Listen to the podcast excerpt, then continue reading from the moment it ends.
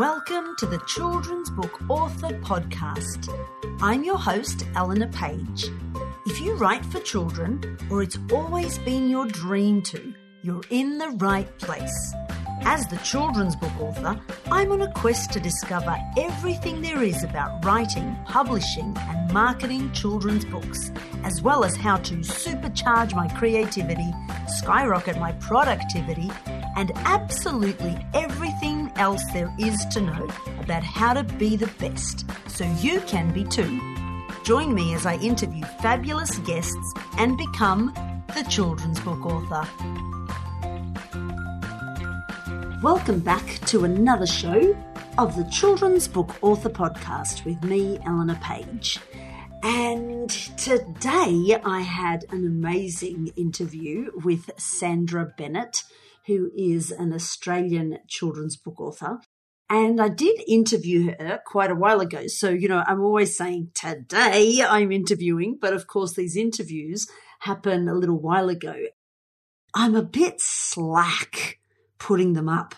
And the reason I tell you this is because there's a lot to work through with every interview that I do. So I'm not just interviewing people and then sort of throwing the interview out there to you, the listener. I am trying to work it all out alongside you. This business of being a children's book author, it's full on. There's so many decisions to make. There's so many balls to juggle. There's so many hats to wear. And I have the privilege of doing it full time. And still, I struggle. So I can only imagine if you are doing it as a bit of a side hustle, hoping that it's your full time gig one day. It's a lot of things.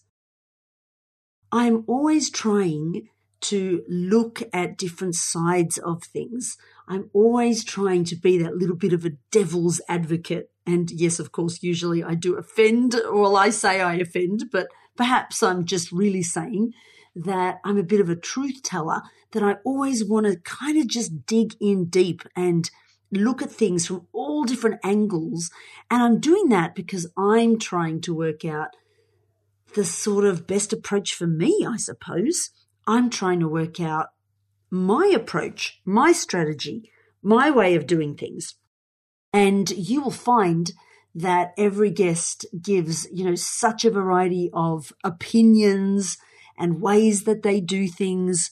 And there really is no right or wrong. There's just like a bunch of different ways that people have been doing things on their journey. So I encourage you to, like me, sit down with all this information, to listen to each guest. And I like to adopt what I call the attitude of maybe, maybe, maybe. That's my word. Maybe. I say maybe to everything. If someone says, you have to do this, it's the only way, I go, mm, maybe, maybe, maybe it is. You have to decide what your ingredients are for your little children's book author cake, which is you. And there are no right and wrong decisions. There are just decisions made over and over again. So you can choose something and then you can change what you choose. And again, the reason I'm telling you all this is in between every interview, I think I do a lot of processing. It's kind of like, oof, I don't think I'm ready to publish that interview yet. And probably because I'm the one that has to listen back over it and edit it. So it's like I've got to do that interview twice. And I do genuinely feel that every interview in some way, shape, or form presses my buttons. I don't know if it's doing that for you, Perhaps it's just encouraging and inspiring you, which it definitely, definitely does for me too. But it makes me have to step back and say, how am I doing this? What sort of author am I going to be? And on that note, today's guest, Sandra Bennett, who is a children's book author, is, oh gosh, I don't even know what's the best word. Inspirational doesn't seem quite enough, I think, for Sandra she's such a go getter. To me, she just, she has such an attitude of doing. And I know you will get just a different feel from listening to her. you'll feel, I'm guessing, if you feel like me, you'll feel that, hey, I can probably do some of these things that I've been a bit scared of doing. Yes, school visits is on my scared list, 100%. I should probably write a things I'm scared of list and things I'm not. that would, that would, the scared of list would be very long.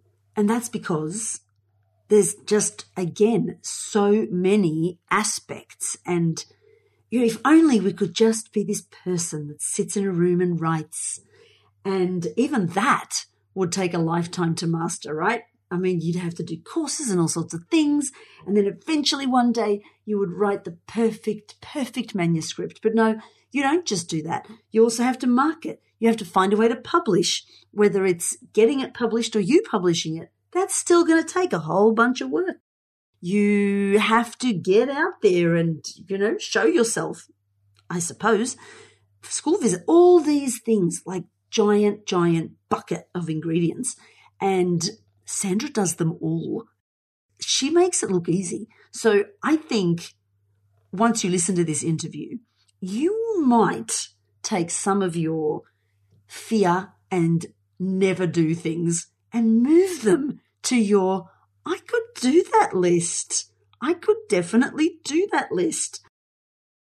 Even when I asked her, and I mean, it was only a small question, but even when I asked her, you know, like, how long does it take you to write a book?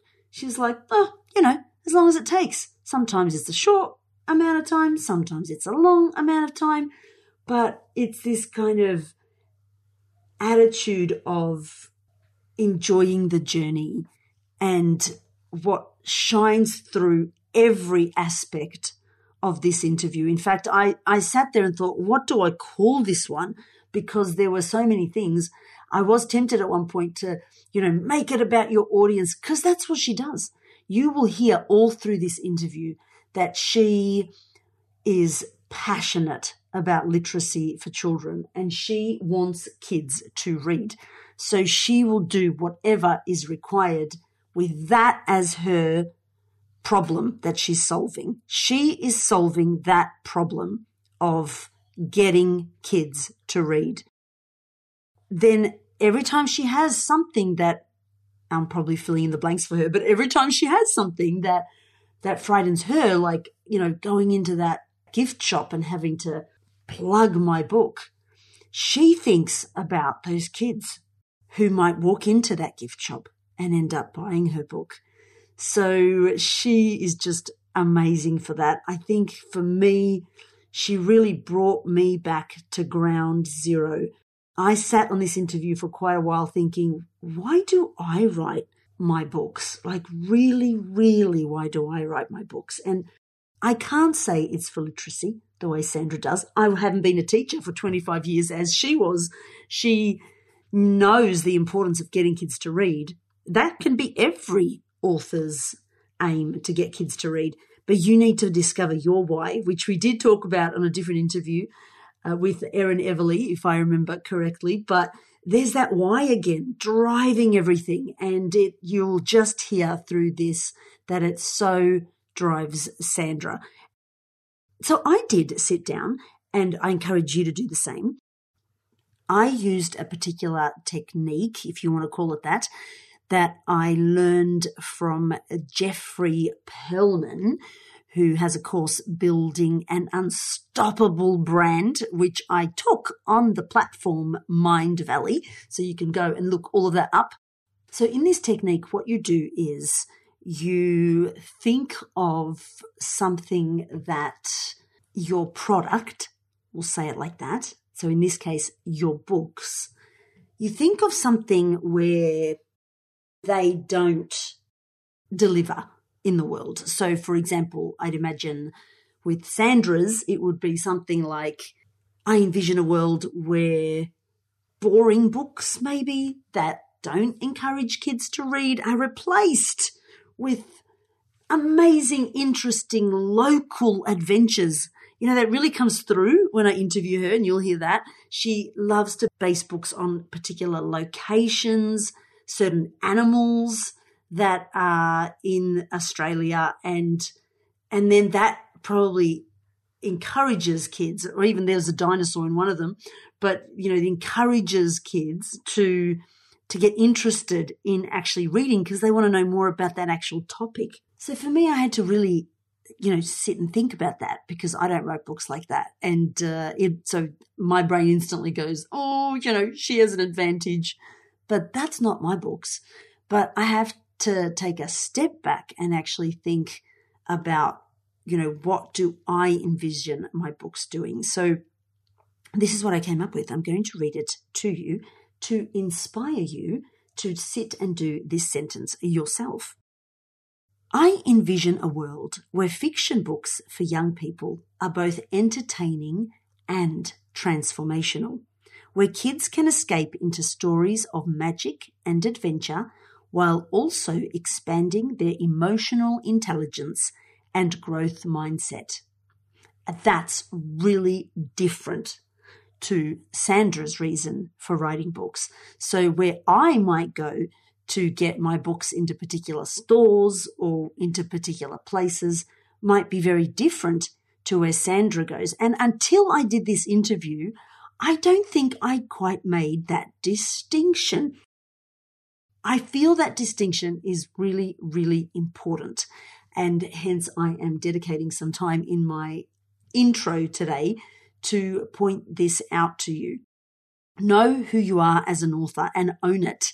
Oh gosh, it's taken me ages to own it because, you know, being a counselor for 20 years at least, working in self help, I wanted my children's books to be nothing about that. But of course, how could they possibly be nothing about that? It is the backbone of my books. But I love magic and adventure. So that's the backbone of my books too. But I'm weaving these two things together, just like you'll hear Sandra weaves her love of particular places she goes to in Australia and looks at it through the eyes of a child and animals and dinosaurs and all things that kids would find so interesting because she's aiming to get them to read so she's kind of almost making it really personal for them at that ground based level. And uh, for me, it is more about helping them transform how they think, how they feel, what they aim for in life. So we've got very different approaches. We might go to very different places to sell our books. Our school visits would look very different to each other. But this is really, really, really important. And I think it's the reason why you'll hear me on every episode go, eh, I don't think I'm ready to do school visits because I wasn't sure how or who I'm going in as. Yes, you're going in as a children's book author, but what do you stand for? What's underneath you being a children's book author? And you really have to work that out. And Sandra is a perfect example of that. In the end, I gave this particular podcast the title of there it's very long. There are no barriers to writing, publishing, and distributing your books because I felt that after after talking with her, it's really just there are no barriers.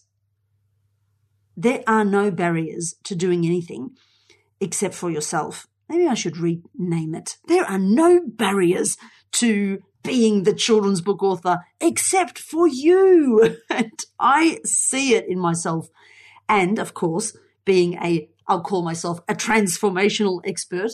Of course, me interviewing people is as much about me transforming myself as anything. You might listen to it with a very different mindset than I would listen to it. So, you know, that too is really, really relevant listen to the episodes that relate to what you want and what you need and where you're going. I do always try to have very much practical questions as well, because at the end of the day, it is about doing it, but a big part is about who is doing it. That is you. That's why the podcast is called The Children's Book Author, because it's a mindset it's a way of being. It isn't who you are. I won't say that. It isn't completely who you are because you are much more than that and your identity is made up of many more facets. But particularly with children's book authors, I think I could be biased, probably am. I think all the facets of who we are as a person really do come together in our love of, in some way, helping, influencing, healing the next generation and healing ourselves and our own inner child. And so we need to look a bit more deeply as to why we do things. And we also need to back ourselves and get ourselves out there. And you will, I promise, feel so encouraged after this amazing interview with Sandra. This has been a very long intro, unlike some of my other shorter ones. And often that's just about where I'm at and how I feel. Nothing to do with my wonderful guests because they are always spectacular. So go away, write what you envision your books doing in the world. Enjoy this fantastic interview. Take lots of notes. I have scribbled notes everywhere on re listening to this interview. And there are literally no barriers at all to you writing, publishing, and distributing your books.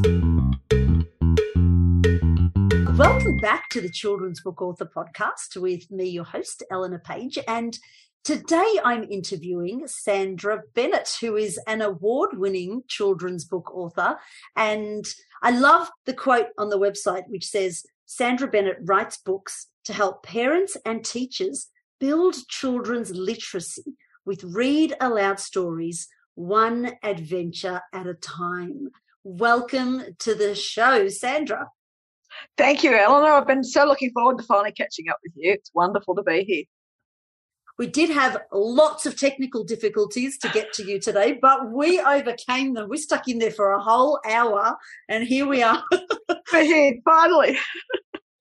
so, thank you for your patience. And tell me a little bit about your journey, how you started, how you ended up being a children's book author. It started many, many, many years ago. I I've always was a primary school teacher for 25 odd years, and I always wanted to write children's books. So along the way, I was writing, you know, in the background, and I was writing stories for kids in my classes anyway. And so I, I would write stories that would um, be involved with them. So they always, because I found, especially when you're teaching kindergarten, those kids would want to learn to read when they were reading a story about themselves. And it really progressed a lot from there. So then I started doing writing courses because you realize you're not going to be good enough without doing a little bit of learning along the way. And once I finished the courses, that was back in 1999, 2000. So that's showing it's a long time ago. I then started to put manuscripts out to sub- submissions to, to public publishers. Got a couple of nibbles, had a couple of interests, but then I inevitably got the rejections. And then we moved to Canberra, and I had to go back to um, just more learning because Canberra, because I only had a three year certificate in teaching, Canberra wanted four years. So it was okay. I was teaching full time. I was studying again. Didn't have time to write. That wasn't going to happen. So it all got sort of left. Plus, I was you know, bringing up my own kids. So jump forward from 2000 to about 2012. And a teacher friend of mine that year published her, self published her own book. And I went, if she can do that, so can I. And that's where it all pretty much began. I haven't looked back since. Yeah. So wow. It's just been wow. an incredible journey. It really has. And the, the original book back in 2000, 2001 that I had a publisher interested in I finally had a publisher publish it in 2018. Right. So you did eventually get, so you self published and you've also been trade yeah. published. Yeah. Oh, yeah. so interesting. So yeah. so interesting. Oh, there's so many things I want to say about that. So first of all, I always say you teachers, I don't know, you're cheating. You know, like it's unfair. You know, kids, you hang out with them for a lot of years, you know? and um, True. so that's that's amazing, you know, um, really perfect often, isn't it, for teachers? Almost a natural progression. I think not, it is. Not for all teachers, but for many, isn't it? Yeah, especially those teachers who are passionate about literacy like I am. For me, teaching was all about getting kids to learn to read. Because if they can read, the world is open to them. They can learn anything else. If you can't read, you can't learn, you can't go on to do whatever you want to do in life. So it's always been my passion. You know, I mean, I was always the sort of teacher where when you had silent reading and I, you ask the child, the kids to close the book up, if someone didn't close the book because they wanted to finish that chapter, I just, just, just finish it. It's okay. It's all right. I could I couldn't say to someone, close the book. That's it. That's wonderful. That's wonderful. So you didn't give up, you know, in terms of your the traditional publishing. You still kept putting in submissions with that particular book. Is that what happened? Yes, I did. But I kept rewriting it as well. I originally had a totally different name to it. And then I, I finally had a manuscript assessment with Sue Whiting, who was absolutely fabulous. Absolutely adore her. She, she's got so much knowledge. And she said it really needs a, um, a new beginning. And it's the first chapter. It's missing something at the beginning. So with everything that she told me, I then rewrote a, a, lot, a bit more and a, a lot more. Yeah, added a few things to it, I suppose you'd say. And I sent it out again. I mean, I'll admit it's only a small publisher that picked it up here in Canberra at the time, but it was still a publisher. I didn't have to pay for it. and she asked me for a, a trilogy. Have you written that trilogy? Has that happened? Yes. Secrets Hidden Below was book one. Okay. A Lighthouse in Time was book two. Right. And Fossil Frenzy was book three. The only problem was, but after she published book one and two, so I published Fossil Frenzy myself. Oh, did you? Do you get the rights back for the other two? Yes, Is yes, she gave me all the rights back. Yeah, which was fantastic. Because it wasn't that she went out of business because she went bankrupt or anything. It was because she was she wasn't well. So she had to put all her energy into into healing herself. So that all got closed down. So she she was marvelous. She gave me all my rights back. And any copies of the book she had, she she sent to me as well. So she was fantastic. She really was. I was so disappointed that she had to close, but that's life. But in hindsight, I think it's done me good because I was trying to then think, well, who else can publish book three for me? Couldn't find anyone because no one wants to pick up book three in the series. So uh, that's when I stumbled across the Queensland Writer Centre Adaptable Competition. And I say that all again. Say that all again. Slower. The Queensland Writers Centre Adaptable Competition. It's a it's a long sentence. Got it. Thank you. It is, yeah. And I saw the submission was due in two days. So I went right. I'm just doing this because they were asking for stories specifically written in Queensland and Fossil Frenzy is set in outback Queensland. So I thought, perfect. So I did the submission, sent it off, forgot about it for a couple of months. And then lo and behold, I made the long list. And I thought, fantastic. Next thing I knew, I was on the short list. There was 25 of us that actually won the opportunity to pitch our stories to film producers. Amazing. But it was COVID. Oh no, don't say that. oh, dear. 2020, the year of oh. COVID.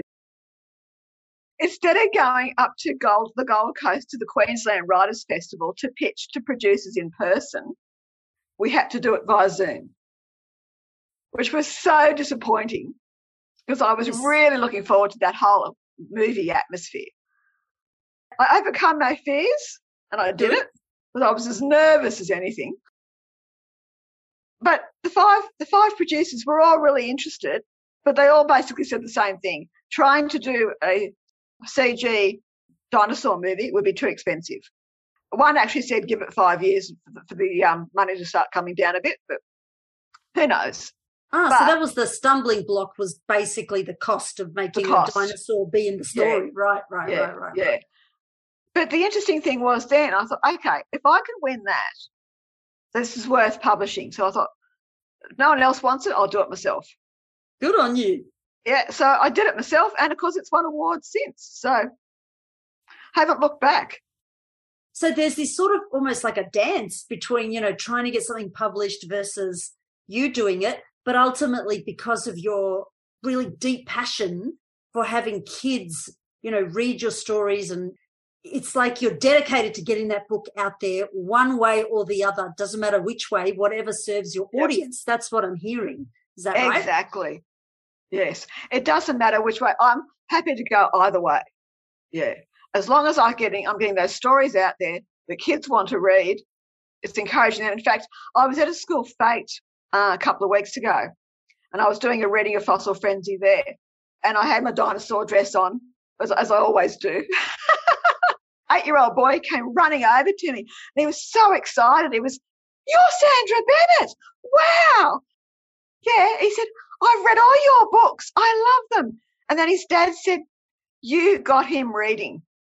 Oh, oh yes. He said, We were at the National Dinosaur Museum and we found Fossil Frenzy. So I bought that for him. He said, he at that point was too scared to read books without pictures. But he really wanted to read Fossil Frenzy. And he said it's a nice length for a middle grade book that kids are willing to give it a go. He couldn't put it down. He finished it, loved it, and then went back and read the other two. And then he said, and you know what, Mrs. Bennett? I said, what? he said, you gave me the courage to then go on and read bigger chapter books. He said, I'm reading Harry Potter now. And I, that's amazing. You can't ask for more than that. Oh, that's amazing.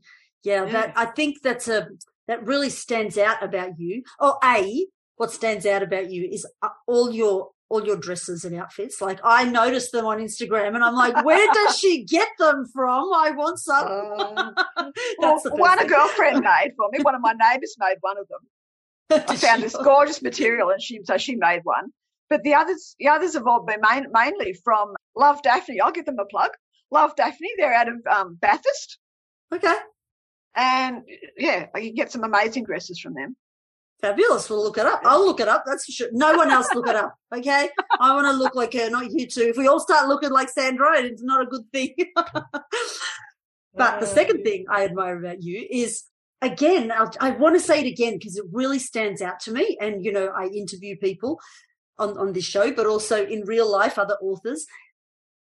That in love of literacy, like you said, that love of delivering something for the child, it's highlighting in my brain that you don't care how you get it to them as long as you get it to them. That's kind of unique for an author, yes. I think, because most authors are like, which path will serve me better which path is all about me becoming rich and famous author. And and i think that's fantastic that you flipped that on its head. Exactly. I mean let's face it we're not in this for making money. We don't make a great deal out of it. We're in this to get kids reading and to get kids have a love of books. That's what it's all about for me. I'm not worried about can i get a publisher or do i do it myself as long as I'm getting it out there so that kids can read. Where do you get your inspiration for like the next thing to write and the next thing to write? You know, where does that come from? I think a lot of it comes from holidays.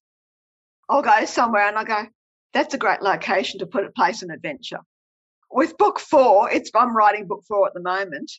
I knew sort of where I wanted to set it. So I said to my husband, okay, we need to go to Tasmania a good excuse to go places, isn't it? It was a great that. excuse. So we, yeah, in, in July we we did the old drive around Tassie, so I could because I knew exactly where. I I, I mean I, I, googled the area that I thought I wanted to set it in, and I thought, but there's only so much research you can do on the internet, I think, or in, from books. You need to see the place to feel it, to experience it. If you want to get those five senses going, you need to immerse yourself in the, in the location. And that's, that just really helps my inspiration, I think, for the whole setting of it all. A lighthouse in time, for example, that's just down the south coast down, down here. We used to always go to the beach down there every, every January. We had a camping site that we were booked into the same spot year after year after year with the kids. And there's this old lighthouse that's a ruin down there. And I always said that lighthouse is perfect for a ghost story. I had to write it. It was just, so it was crying out to me to write. Yeah. yeah. And how long does it take you to write something? Like, is it sort of an ongoing long journey? Is it smaller? How does that go for you? Oh, look, I, I think it's one of those things. How long's a um, piece of string? because for me, a story can take a couple of months, a story can take a couple of years. I find a lot of people ask me that question, and I can't pin down how long it takes, to be honest. So you're not particular think, about it, you just sort of go with the flow. Just go with the flow, exactly. Yeah. When the muse strikes, when the time strikes, bang, there it is. It's, I've just got, got to get it onto paper. I mean, Fossil Frenzy took me about three months, to be honest. But that's really quick. Yeah, really yeah. Quick. But that, I mean, that's the first draft. Whereas Secrets Hidden Below took what twenty years. well, that's a big difference. Yeah, that's a very big difference. And I've been dabbling with picture books too. Like I've published two picture books in 2015, and I haven't published self-published anymore since then. I've been working on a whole lot of different picture books, and I've been putting those out, submitting those out to publishers. Had a couple of nibbles again, but still mainly rejection so far. So I think there's a couple there that might end up getting self-published. One of those was basically from the inspiration from my, my grandson next door. He was scared of the thunder. So, and I wanted to write a story to help him not be so scared of the thunder. It's called Dragons Drumming. So it's all about these dragons in the sky that play this band that the child isn't so frightened of. It's, it's nothing to be, be feared of. The only problem is when I first started t- telling him about it and reading it to him, he went, Can I go out and see the dragons? well, that's a good thing. well, not while there's a storm going. It's not a good no. idea, actually, to go outside. Especially when you live on a property and we've actually stood here watching a kangaroo get hit by lightning. Oh, mm. poor thing. So you know you don't go outside out into the paddocks when it, when there's a storm brewing. But what a creative way to solve that problem. I love yeah. that. Dragons in the sky drumming. Like that's yeah. brilliant. I'll think of that next time I hear thunder too yeah, now. Thunder. Yeah. Oh. So it starts with the baby dragon and then it, and it builds to this crescendo, the whole family joining in. See, I wonder why a publisher hasn't jumped on that. Do you know? Like, uh, they're I funny. They're funny. Yeah, what they yeah. look for and what and they... it's all an onomatopoeia. Must have been incredibly fun to write fun to write that one. Really, really enjoyed writing that one. So, what do you? How do you find the self-publishing uh, process? Like, do you find it's you know harder to market, or how do you feel having um, done it um, now? I think marketing wise, I find it quite good actually. It's been great that because I had the trade publisher, I now have connections. So I have right. the connection to a distributor now. So, so I get a, I've got a distributor who will distribute my books all around Australia. Oh, that's um, a good one. So not Ingram Spark, for example, like it's an no, actual distributor, distributor. An actual distributor, yeah. Mm-hmm. Uh, before that, I was doing it all myself. So I was, I was just, I, I mean, I, basically my books tended to only be around Canberra to start with because I was trying to get them into my local bookshops. And then we did a drive right across Australia in 2016 to go to Perth to visit my son. And I took, took the books with me, and everywhere we stopped, I got them into bookshops. Did you? Yeah. How did you do that? What did you do? Like literally just go in and be like, have you seen this is my book. Would you be interested? This is my book. To... Have you seen this? Would you be interested? Yeah. Wow. the one that really got me was I had because I had Emma the Eager Emu and Fossil Frenzy. So they're Australian based picture books with. Australian animals. And we are right up the top uh, in past Perth at the Pinnacles. And the Pinnacles has its own gift shop. And I thought, this is emus and frill neck lizards. It's perfect. So I went in there. The girl said, Well, the manager's not here today. I said, Well, can I leave you two copies to have a look at? And she said, Yeah, great, no problem. I'll do that. A couple of days later, we were in Geraldton. Oh, sorry, we we're in Monkey Mia. We're up in Monkey Mia. And uh, got this phone call. She said, love your books. Can I have 20 copies of each? I went, uh, can you? Sure. okay. So placing yeah. them places where it makes sense for them to sell, yes. like you say. Yes.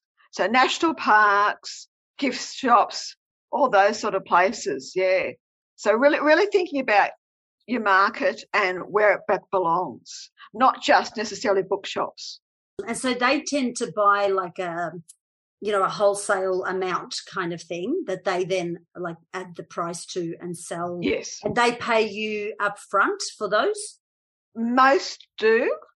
Most of them will, will pay up front. They'll just pay the um, the wholesale price, Mhm. and then they can put the, to whatever price they want and make whatever profit they want. Sometimes it's been on consignment, but pretty rarely. But I, I mean, I'm happy to, to go either way. Whatever a bookshop wants to do, hey, I'm not going to argue with it. so coming back to you know having an actual distributor that is not Ingram Spark because that is important. Um, yes, how does that work? Do you have to print them and supply them to Yes. the distributor? yes, yes. And then how do you know how many or like talk me through that? Okay, so Fossil Frenzy was the first one I um, I had to self-publish after having the having Secrets and Lighthouse published. So I basically went to the graphic designer who did the first two, the editor who did the first two, and the um, formatter who did the first two, and I, I got them all involved. So I had it all done. Then I uh, I knew who the publisher was, who who the printer was. Sorry, the printer who my publisher had used. So I went to the printer myself and then said, "Can you print this in exactly the same format as the first two, so it lo- looks the same?" So I mean, obviously, I put on my own logo, my own copyright page, all those sort of things, and that all. And so they printed them, sent me all the boxes. So I have got a few boxes sitting in the garage, and then I contacted Peribo and said, "You're the distributor of the first two. Will you take on the third one, even though it's self-published by me?" And they went, "Yep, absolutely, no problem, love to." And then he said, "Have you got a fourth one in you?" I said, "Yeah, it's coming." Wow. So they're really supportive of you. Yeah. And then every month they send me a statement as, as to what's sold. So And they let you know how many they want. yes, yes, they let you know how many they want exactly. Yeah, And you do sell books that way. yeah, Wow, that's Yeah. so cool. So you get them into bookshops, which is what a lot of authors self published really ultimately struggle. it will be interesting if I self-publish the picture book, whether they'll take that on because I'm actually thinking of doing that via Ingram Spark. So I don't know whether they'll take that on. So do you also do Ingram Spark as well as that distributor? I have done Ingram Spark for Secrets Hidden Below now because I didn't realize I actually had still had another box full of Secrets Hidden Below. When the publisher closed and she sent me what was left, I thought I had used up what she had left. So I then went on to Ingram Spark and republished it. It was in a second print basically myself. So Secrets Hidden Below um, is on Ingram Spark and it's up as an ebook now on Amazon. And then I printed some of those because I needed them for a school visit at the time. And then lo and behold, I found I still actually do have another box of them. That's just super impressive, you know. Do, do you therefore feel, you know, you can walk into a bookstore and be like, hey, I'm a local author. This is my book. You can order it through this distributor. Yeah, So, I mean, I, I suppose I'm trying to wrap my head around. this is like, oh, you know, big revelation for me. Uh, It's a funny thing to say. You're acting like you're a trad published author. There's no difference. It's just amazing. It's, it's blowing my brains. it really is. Don't let anything stop you. Just go for it. Right, right, Yeah. right. You've got nothing to lose. You can ask and get told no, or you can ask and you can get told yes. A win-win situation, really. You you know, you know. So it's a, it's a win for them too if they take it on and they sell it. So Yeah, that's right. And you can, again, like you said, you can judge it by the books you have. You know, there might Yes. be one, a particular book that's, you know, quite commercial that you think, oh, Yes. oh, 100% this would do really well in a bookshop. So why not absolutely, get it in there? So bookstores are open to chatting to you like that. That's fantastic. yeah. Especially the local ones. Your local ones are, are fantastic. They're your best friends. They really are. We've got a local one here now that um, only opened up in the middle of COVID, actually. he was very brave, but he is absolutely amazing. Can I give him a shout out?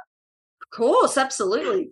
It's Peter Anando from the Book Cow in Kingston, and he is absolutely fabulous. He's been so supportive of local authors here in Canberra, whether they're self-published or published or trade published. He's not worried. We do book launches. In fact, the other week he even did the book launch for us for the anthology that I do every year.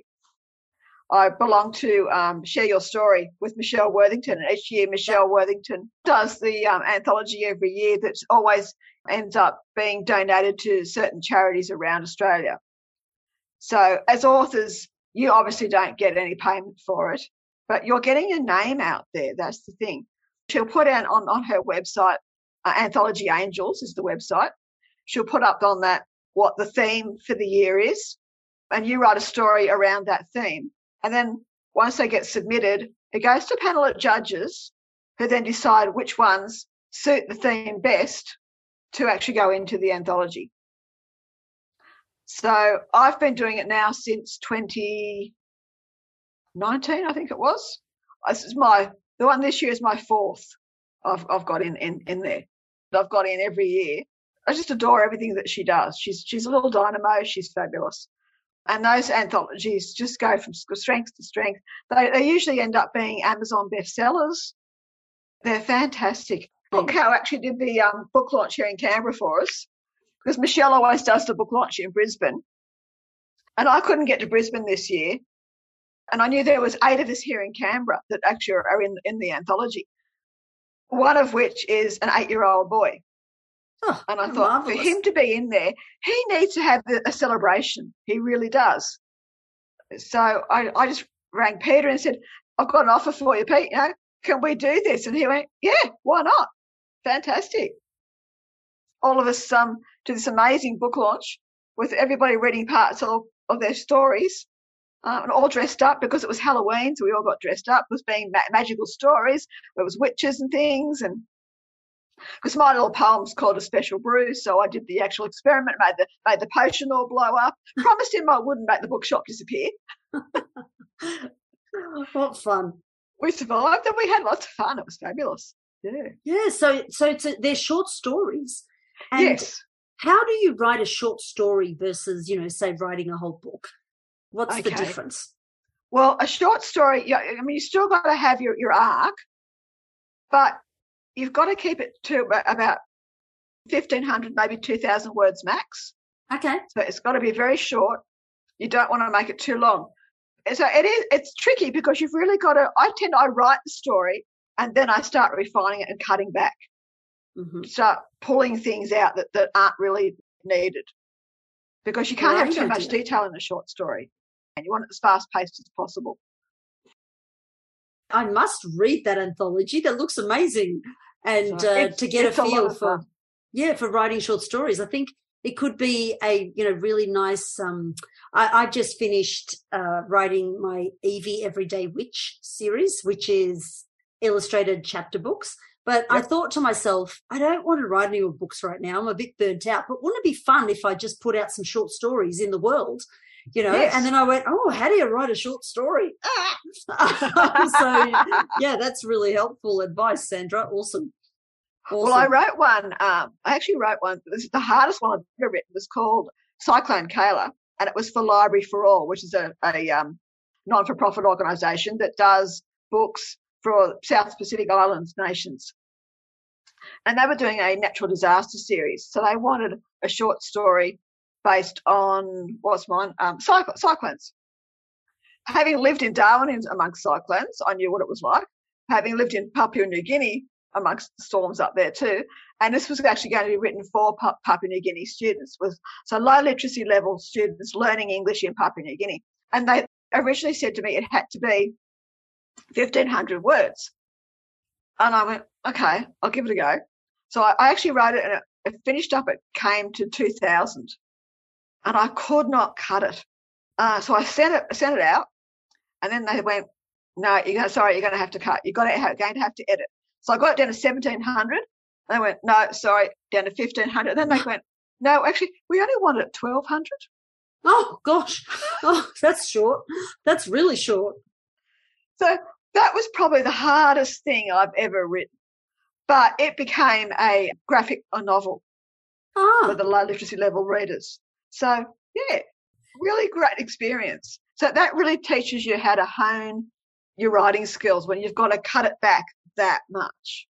how do you balance, you know, description, characters talking, show not tell, you know, in a such a Mm. short amount of words? Exactly. It's very tricky. But then a picture book is like that. Know, a picture book is only 500 words. That's true. And you're doing the same sort of thing. So you've got a little bit more room to play than a picture book. So mm. you do school visits also as part of your I won't just say your marketing because it's much more than that, isn't it? It's about actually you go out and you connect with your readers. And I was going to say, how did you get the confidence to do that? But you're a teacher for 25 years, right? Is that enough? Like, or did it kind of, did you have to learn new skills or new confidence to go in as an author? Is it different? It's definitely different. But then I, I did casual teaching for many years as well. So I was used to going into schools not knowing the kids. I tended to put it to think of it that way. So I, I went in originally. Uh, okay, I'm a visiting author, but I've still got to give you a lesson to, to a certain degree. I'm going to give you a really good time. I'm going to have a lot of fun with you, but you're going to learn something along the way. And I so I always find out from the teachers, well, what is it that when they ask me, you know, will you come for a visit? Well, what is it that you're actually wanting to achieve from this? What do you want the kids to learn as well? Because there's no point just going into into a school, reading your book, and saying, "Okay, there it is, guys, buy my book." That's not going to work. Mm-hmm, mm-hmm. No, you've got, especially when if you're going to get paid for it, and let's face it, we all want to get paid for it. You've got to give them value. You've got to really make sure they're having a lot of fun and they're learning along the way, and that I think is the key because you want kids. As I said, literacy is my passion, so it just all get all combined. So I think being a teacher first as a background really helps. Even if you're not a teacher, you can still do it. There's agencies that will help you. Like We have a speakers agency here in Canberra who will help you help us get bookings as well. And if you're stumbling on how to go about presenting it, the wonderful uh, lady who runs that, she'll give you some hints, some helping tips. Really? Yes. I have a running joke with myself on this show. I, I just actually said it on the last podcast I put out. I'm always going to be asking authors about those school visits, and I wonder which author interview will finally get me over the line because I go, yeah, yeah, I still won't do it. Yeah, yeah, I'm still not doing it. I'm still not doing it. I'm still chicken. I can't. Ra- I have done a couple, but um, they were at my kids' school, so that sort of felt a bit like cheating. I can't wrap my mind around how to be entertaining and educational. And am I expert enough to know how to teach them something that's valuable? And will I fall flat on my face because I'm actually boring? These are the things. And yet I'm actually one of the most hyper people in real life. Do you know? Like when you meet me in real life, I'm just the same as you see me now. Like I'm really present and well, encouraging. That's the key. Be yourself but I'm still terrified. I don't know why. Oh, look, I, I fully understand that because I'm primary trained teacher. And when I did the an international school in Papua New Guinea, they asked me would I do year seven and eight as well. And I went, oh, high school. Oh, I don't know about that. Thought, okay, look, take a deep breath. If you can teach kindergarten, you can teach high school. Make yourself do it. So I went in there, like, all these kids are so much bigger than me. I'm only a little person. And I just said to them straight away, You guys scare me. I am going to admit it. I am frightened as anything to be standing out here in front of you guys. You're bigger than me. I'm not used to speaking to your age group, but here we go. Let's see how we can have some fun. And we did some brainstorming at one stage, I was writing up on the whiteboard with some brainstorming, and they were testing me. They were giving me all these big long words to see whether I could work out how to spell them. I finished up in hysterics. I was, I know you're testing me. Okay, I can't spell that. You're going to have to spell it for me. Be yourself and trust that you'll be able to navigate through it. Yes, exactly. Just trust yourself. Be yourself. Trust that you can do this. Yeah. And the more you do it, the more confidence you get to. You pitch it to whatever level, obviously, that you're teaching to. So you might do some brainstorming, but you might do some singing and uh, play some games. Get them up and moving. Don't have them just sitting still for an hour. That's when kids do get bored. You can't have them just sitting listening to you talking. You've got to make them interact or encourage them to interact, definitely. I mean, I did one school with Fossil Frenzy when it first came out. So I made this great big sheet up with a big fossil dinosaur footprint. And I said, How many of your footprints do you think might fit into a dinosaur's footprint? So then we actually got kids coming out and tracing their feet and seeing how many they, they could do. Had them so intrigued because they could see the size of this this dinosaur foot footprint and the size of their footprints and see how many were actually going to fit into it. So it really is engaging. But that's so clever. You see, I could never think up something that clever. That's clever because oh. you're again you're thinking about what kids would find really interactive and outside yes. the box. So you really have to yes. think outside the box. You do. Yeah. Mm. And I've learned a couple of dinosaur songs along the way to get them into singing songs and things as well. And what year levels sing and then what year levels it's not? Well, surprisingly, I would have said singing mainly would be uh, like your one, two, three, fours. But I've actually done them with the five sixes and they what? have loved it. Really? Because they don't normally get that. Oh. It's different that's also, you know, your point of difference as to, you know, why the schools would have you come visit, say, rather than a different author come visit. Yes. Yeah. Because you're, you're you're giving them something that's entertaining, but it's learning and they're having fun. And they go away going, That was fantastic. Gee, I enjoyed that. They've got so much to take away from it. And I always give them a takeaway as well. So the teachers have something to follow up on in, in the class as well. You also have like the most amazing teaching resources on your website that I've ever ever seen in oh, my really? Thank entire you. life. Yeah, like I, am like I, I, need a whole day to put aside just to study these because you know they're they're brilliant. So give us some tips. How can we, you know, authors make their own teaching resources? Say, is it like oh. based on their books? Are they thinking about the kids? Give me some tips. Well, they're based, I, I always base them on my books, definitely. So I always try to think of something, something to do with literacy, mm-hmm. something to do with art and craft, and maybe something sciencey. So something to do with STEM. So you've got a variety of things that will interest kids because not all kids are interested in the same things. So they all need to be able to learn through different ways. So because kids, you know, some kids will learn through reading, some kids will learn through doing. Some kids will learn through singing, some kids will learn through moving. So you've got to give them a variety of things to do. Yeah. That's so. genius. Yeah, yeah. Give them cover those different areas. That is very, very powerful advice. Yes. Thank you. Love that. And go check out her reading her teacher resources, people.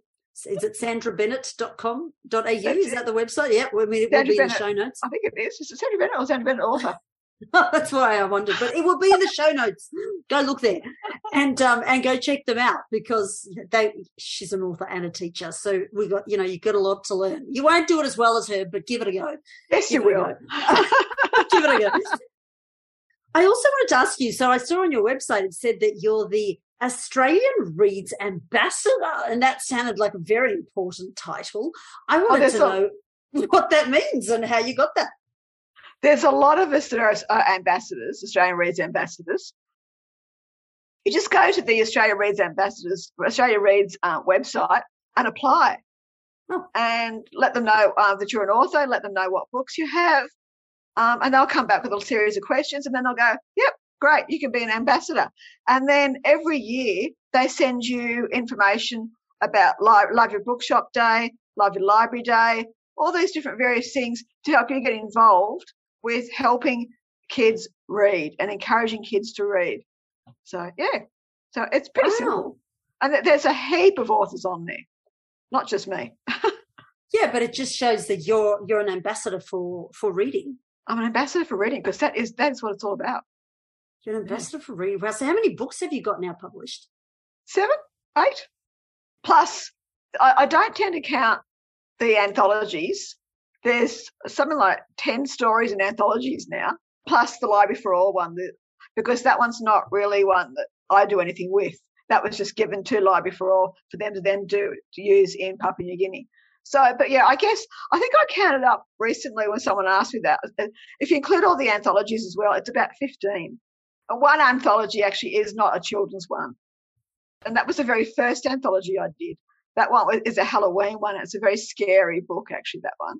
Even though my story is more children based, the other stories in there definitely aren't. So, do you think you'd stick with children's books for your, the rest of your life, or do you think you might go into adult books? I've considered it, but I don't think that's what, where my interests lie enough. My interests are kids and getting kids to read. So I think I'll always stay a children's author.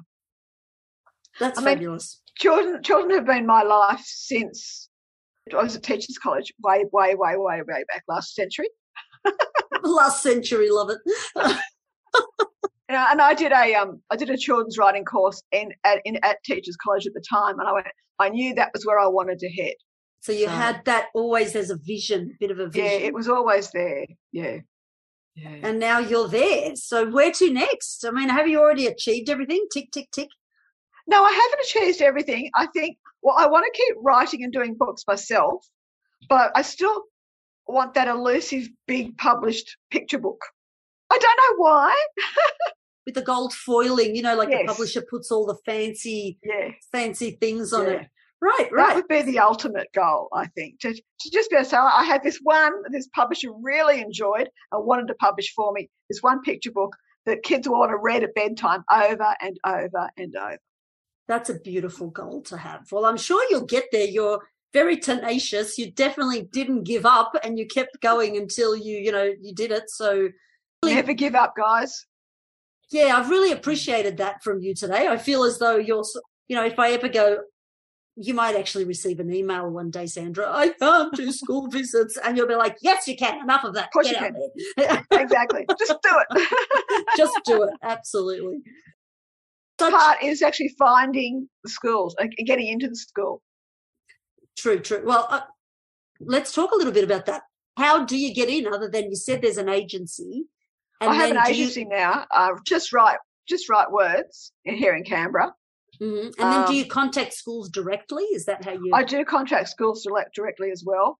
And I used to I used to use a lot of my teaching connections, but most of those have retired now too. So Mm, I don't have the connections in schools I used to have, mm. which is a, which is a big issue because I find if you've got a connection, that always helps too.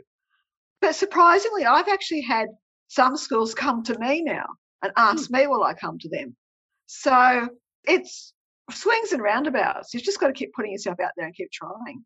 Yeah, and you charge for your school visits now, always. I do now. Originally, years ago, I didn't. I used to just it'd be a donation and just say, yeah, just if, if the kids are buying my books, I'm happy with that.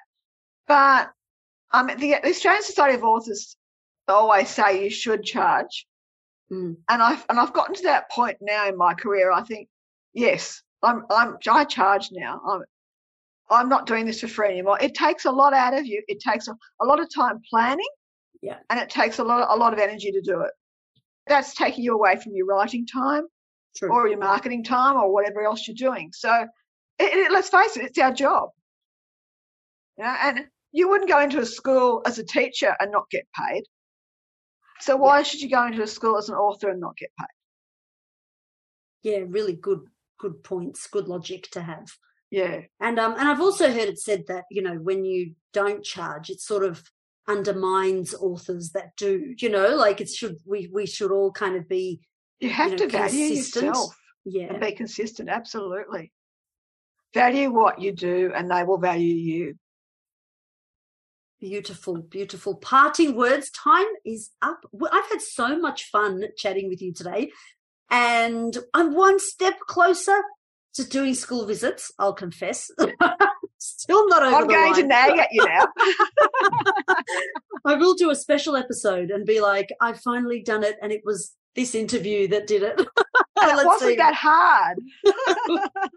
they didn't There eat was me nothing alive. to be scared of. the teacher was scary, but the students were okay. That's what I'm gonna I'm gonna say. I'm sure it brings up, you know, like me being in the classroom, like my kind of uh, subconscious fears of speaking in front of children. Do you know Yes. when I was a when I was a child, I was a bit sort of out there. Certainly not out there now, am I? No, um, I was. I was, you know, really out there. And I used to do the most. You know, like one time we had to do an assignment, and my assignment was on the windlass. The windlass is actually the stand that stands on top of a well.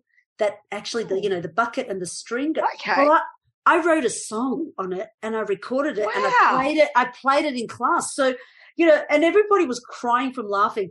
And I think, where's where's she? You know, that fearless little girl that used to do that stuff in Yeah, front of her She's still in there somewhere. She's still in there somewhere. Well, thank you again.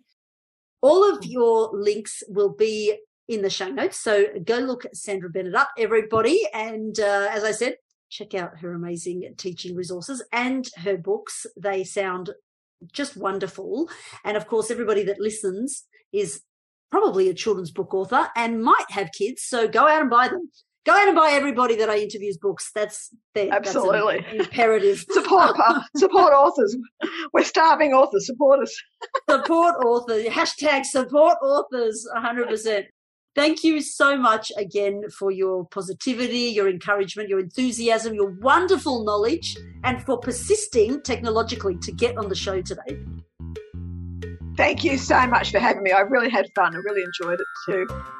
It's so lovely to actually get a chance to chat to you in person.